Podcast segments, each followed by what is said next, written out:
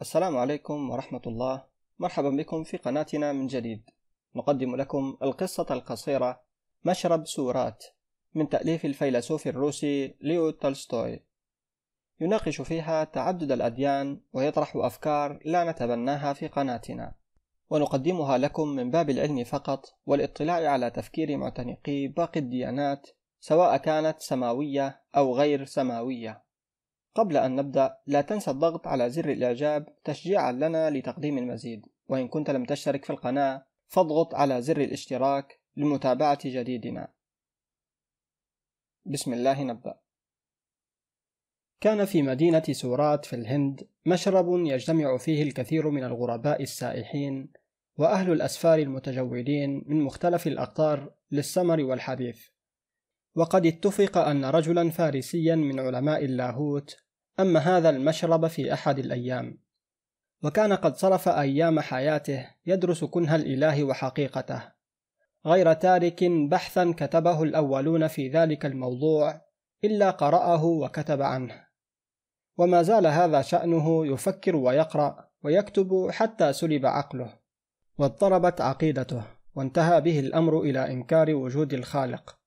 ثم اتصل خبره بالشاه ملك فارس. فأمر بأن ينفى من مملكته.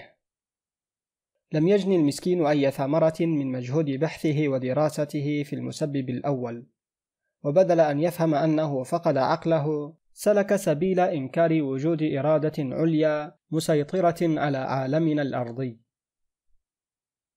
كان لذلك العالم عبد أسود يتبعه حيث سار فلما ولج باب المشرب جلس العبد على حجر خارج الباب تحت أشعة الشمس. وأخذ يضرب أسراب الذباب التي كانت تطن حوله. أما سيده فجلس على أريكة مستطيلة داخل المشرب. وطلب فنجانا من الأفيون وتجرعه. وبعد أن دب مفعول المخدر في تلافيف دماغه أخذ يحادث الخادم من خلال الباب المفتوح قائلا خبرني أيها العبد التائس أتعتقد أن هنالك إلها أم لا؟ فأجابه العبد بقوله لا ريب في أن هنالك إلها. ثم أخرج توا من منطقته صنما من خشب وهو يقول هذا هو الإله الذي حرسني منذ ولدت. كل إنسان في بلادنا يعبد الشجرة المقدسة التي من خشبها عمل هذا الإله. استرعت هذه المحاورة الدائرة بين اللاهوتي ومولاه انتباه ضيوف المشرب الآخرين. وقد أدهشهم سؤال العالم وزادهم جواب مولاه دهشة. فانبرى برهمي من الحاضرين عند سماعه كلمات العبد وقال أيمكن أن تصدق أيها البائس الأبلة أن الإله يحمل في منطقة رجل؟ ليس هناك إلا إله واحد هو برهما هو أكبر من العالم بأسره لأنه خالقه. إن برهما هو الإله الأحد القدير. وباسمه العظيم بنيت المعابد على ضفاف نهر الكنج حيث يعبده الكهنة البرهميون الذين يعرفون دون سواهم الإله الحق. لقد مضت عشرات الألوف من السنين وتوالت الانقلابات تلو الانقلابات وهؤلاء الكهنة محتفظون بنفوذهم. ذلك لأن برهما الإله الأحد الحق باسط عليهم جناح حمايته. نطق البرهمي بهذا القول وهو يظن أنه أقنع كل إنسان إلا أن سمسارا يهوديا من الحاضرين رد عليه قائلا كلا إن معبد الإله الحق ليس في الهند وما كان الله ليحمي طائفة البراهمة إن الإله الحق ليس هو إله البراهمة بل هو رب إبراهيم وإسحاق ويعقوب وهو لا يحمي سوى شعبه المختار شعب إسرائيل. إن شعبنا وحده هو المحبوب عند الله منذ بدء الخليقة وإذا كنا اليوم مشتتين في أنحاء الأرض فما ذلك إلا لأن الله يريد أن يبلونا لأنه وعد أنه سيجمع شمل شعبه في يوم من الأيام في أورشليم ويرجع حين ذاك إلى البيت المقدس أعجوبة الزمن القديم. مجده السالف وسيكون إسرائيل يومئذ حاكم كل الشعوب. وبعد أن أتم اليهودي قوله انخرط في البكاء ثم أراد إعادة الحديث لولا أن قاطعه مبشر إيطالي كان هناك بقوله إنما تقوله غير صحيح وإنك لتفتري على الله لأنه يستحيل أن يحب قومك أكثر من حبه سائر الأقوام. ولو كان حقا أنه فضل بني إسرائيل قديما فإنه قد مضى تسعة عشر قرنا منذ أن أغضبوه وحملوه على تدميرهم وتفريقهم أيدي سبأ في مناكب الأرض فلم يجلب لهم إيمانهم أدنى سعادة. هذا الإيمان طوته يد الفناء. اللهم إلا ما بقي منه حقيرا هنا وهناك. إن الله لا يفضل قوما على قوم بل هو يدعو الجميع. من أراد منهم النجاة والفوز للالتجاء إلى أحضان كنيسة روما الكاثوليكية التي لا يجد الخارجون عن حدودها خلاصا. كان في الحلقة قسيس بروتستانتي. لم يكد يطرق سمعه هذا القول حتى امتقع لونه والتفت إلى المبشر الكاثوليكي وقال له كيف تقول إن الخلاص مختص بمذهبكم؟ إن الناجين هم الذين يعبدون الله بروح العزم والإخلاص كما نص الإنجيل وكما أمرت كلمة المسيح. عند ذلك التفت تركي من الموظفين في جمرك سورات كان جالسا يدخن قصبته وقال بروح الأنفة للمسيحيين إن إيمانكما بدينكما باطل لأن الدين المسيحي قد نسخ منذ 12 قرنا بدين محمد الحق الإسلام. إنكما تعرفان ولا شك أن دين محمد الإسلام ما زال آخذا في الانتشار في كلتا القارتين أوروبا وآسيا حتى في بلاد الصين المتأخرة المظلمة. وقد قلتما نفساكما إن الله نبذ اليهود واستشهدتما على بطلان ديانتهم بذلتهم وعدم انتشار دينهم. فاعترفا إذا بصحة الدين الإسلام لأنه منتشر متفوق. سوف لا ينجو أحد سوى أتباع محمد خاتم النبيين وينجو من أتباعه أشياع عمر فقط. يقصد السنة. أما أشياع علي فلا يقصد الشيعة. هنا أراد اللاهوتي الفارسي الذي كان من شيعة علي أن يعترض لولا أن ارتفع إذ ذاك ضجيج الحاضرين من مختلفي العقائد ومتبايني الأديان. فقد كان فيهم عدا من ذكرنا مسيحيون من الحبشة ولاميون من التبت وإسماعيليون وعباد نار فتناقشوا كلهم في حقيقة الإله الحق. وكيف يجب أن يعبد؟ فتجادلوا واشتدت حدتهم فكان كل واحد منهم يؤكد أن الإله الحق لم يعرف ولم يعبد كما يجب في غير بلاده. إلا رجل صيني من أتباع كونفوشيوس كان جالسا جلسة هادئة في زاوية من زوايا النادي يحتسي كؤوس الشاي وهو مصغ لما يقوله الآخرون ولا ينبس ببنت شفه. فلاحظه التركي جالسا هنالك. فتقدم إليه يقول إنك تستطيع أن تثبت ما قلته أيها الصيني الصالح.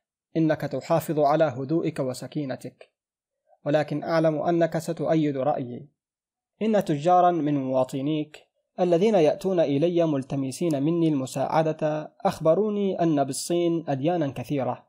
إلا أنكم معاشر الصينيين تعدون دين محمد الإسلام خيرها جميعا وتقبلون على اعتناقه باشتياق زائد. تفضل إذن وأيد قولي. بين لنا ما اعتقادك في الإله الحق وفي رسوله. فقال الباقون نعم نعم. ملتفين إلى الرجل الصيني قائلين له ماذا ترى؟ دعنا نسمع رأيك في هذه المسألة. عند ذلك أطبق الرجل الصيني عينه وفكر برهة ثم فتحها ثانية وقال بصوت هادئ رزين بعد أن أخرج يديه من كميه الواسعين وربعهما على صدره. سادتي يخيل إلي أن الكبرياء خاصة هي التي تقف حجر عثرة في سبيل الاتفاق على مسائل الأديان. وإذا تفضلتم علي بالإصغاء فسأقص عليكم حكاية تشرح مسألة هذا الاختلاف. لقد جئت هنا من الصين على ظهر سفينة إنجليزية طافت العالم وقد اتفق أن فرغ الماء منا فاضطررنا أن نرسو في سواحل سومطرة الشرقية لنتزود ماء. فاغتنم بعضنا هذه الفرصة ونزل إلى اليابسة وكان الوقت ظهرا. جلسنا تحت ظلال صف من أشجار جوز الهند على بعد من إحدى قرى الجزيرة. وقد كنا من أجناس مختلفة ولم يكد يستقر بنا المقام حتى أبصرنا رجلا أعمى يقترب منا.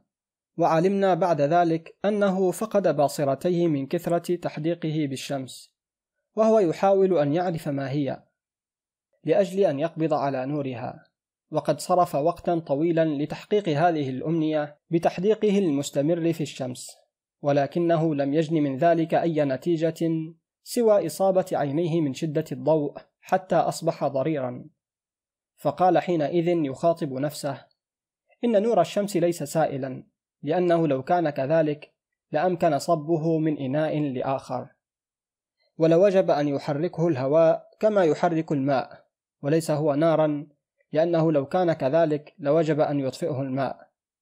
وليس هو روحا لأنه يرى بالعين. ولا مادة لأنه لا يمكن تحريكه. وما دام نور الشمس غير سائل ولا نار ولا روح ولا مادة فهو لا شيء. على هذا المنوال أخذ في القياس والجدل وكانت النتيجة التي جناها من كثرة إحداقه بالشمس وتفكيره في ماهيتها أن فقد بصره ثم عقله. وقد ازداد رسوخا في عقيدته بعد عماه وكان مع ذلك الأعمى عبد يقوده. فلما وصل به إلى الظل أجلسه في مكان ثم التقط جوزة كانت ملقاة على الأرض وشرع في عمل سراج منها. فلف فتيلة من أليافها ثم عصر منها زيتا في قشرتها وغمسها فيه. وبينما كان العبد عاكفا على عمله تنهد الأعمى وقال له ألم أكن محقا عندما أخبرتك أنه لا توجد شمس؟ ألا ترى ما أشد الظلام؟ ومع ذلك فإن الناس ما زالوا يقولون إن هناك شمسا. إذا كان ما يقولونه حقا فليقولوا لي ما هي تلك الشمس. فقال له عبده أنا لا أعرف الشمس ولا يعنيني أن أعرفها ولكن أعلم ما هو النور. وها قد صنعت لنفسي سراجا أستطيع بواسطته أن أخدمك وأن أجد ما أريده في كوخنا. ثم رفع العبد قشرة الجوز قائلا هذه شمسي. فضحك لهذا القول رجل أعرج له عكازان كان جالسا على مقربة منهما وقال إنك على ما يظهر قضيت كل حياتك ضريرا لا تعرف ما هي الشمس. إني سأخبرك عن ماهيتها. إنها كرة من نار تطلع كل صباح من جوف البحر وتغيب بين جبال جزيرتنا في كل مساء وكلنا نشاهد ذلك ونراه ولو كنت بصيرا لرأيته أيضا. فقال صياد كان يستمع حوارهما. يظهر أنك لم تخرج من هذه الجزيرة قط. فلو كنت غير أعرج ولو كنت خرجت إلى ما وراء الجزيرة كما أخرج أنا في قارب الصيد لعلمت أن الشمس لا تغرب بين جبال جزيرتنا. ولكنها كما تشرق من المحيط كل صباح تغرب كذلك في البحر كل مساء. إنما أقوله لك حق لأنني أراه كل يوم بعيني رأسي. فقاطعه حين ذاك هندي من جماعتنا قائلا إنه ليدهشني أن يقول رجل عاقل مثلك نظير هذه الترهات. قل لي كيف يمكن أن تنزل كرة من النار في الماء ولا تنطفئ؟ إن الشمس ليست كرة من نار بل هي الإله ديفا الذي يركب مركبة تدور حول الجبل الذهبي مرد أبد الدهر. وقد يحدث في بعض الأحايين أن الثعبانين الشريرين راغو وكتو يهاجمان ديفا ويبتلعانه فتظلم الأرض إذ ذاك ولكن كهنتنا يصلون لأجل خلاصه فيخلص. إن الجهال الذين على شاكلتك والذين لم يتجاوزوا حدود جزيرتهم يتصورون أن الشمس تشرق في بلادهم فقط. وجاء الدور لربان مركب مصري كان حاضرا فقال لا إنك أيضا مخطئ فإن الشمس ليست إلها ولا تدور حول الهند فقط وحول جبلها الذهبي. إنني ركبت كثيرا من البحار فطفت البحر الأسود وسواحل جزيرة العرب وزرت مدغشقر والفلبين فرأيت الشمس تضيء الأرض كلها لا الهند وحدها وشاهدتها لا تدور حول جبل بل تطلع من أقصى الشرق وراء جزائر اليابان وتغرب في أقصى الغرب وراء الجزر البريطانية. وهذا هو السبب في تسمية اليابان لبلادهم نيفون أي مطلع الشمس. إنني أعرف هذا حق المعرفة لأنني رأيت بنفسي كثيرا وسمعت أكثر من جدي الذي وصل برحلاته إلى أقصى تخوم البحار. كان المصري يود أن يستمر في كلامه لولا أن بحارا إنجليزيا من طائفة سفينتنا قاطعه فقال إنه لا توجد بلاد يعرف أهلها الشيء الكثير عن الشمس وحركاتها كإنجلترا. إن الشمس كما يعلم كل واحد في إنجلترا لا تطلع من مكان ولا تغرب في مكان بل هي تدور دائما حول الأرض ونحن على ثقة من هذا.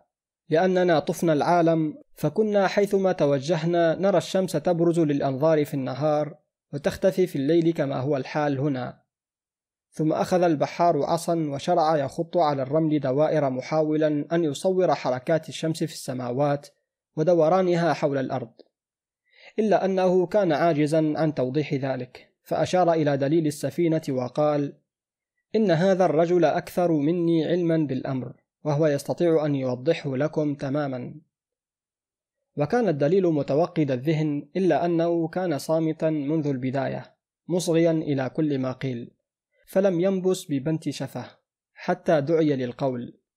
فقال والكل مصغ إليه إنكم جميعا يخدع بعضكم بعضا وتغشون أنفسكم.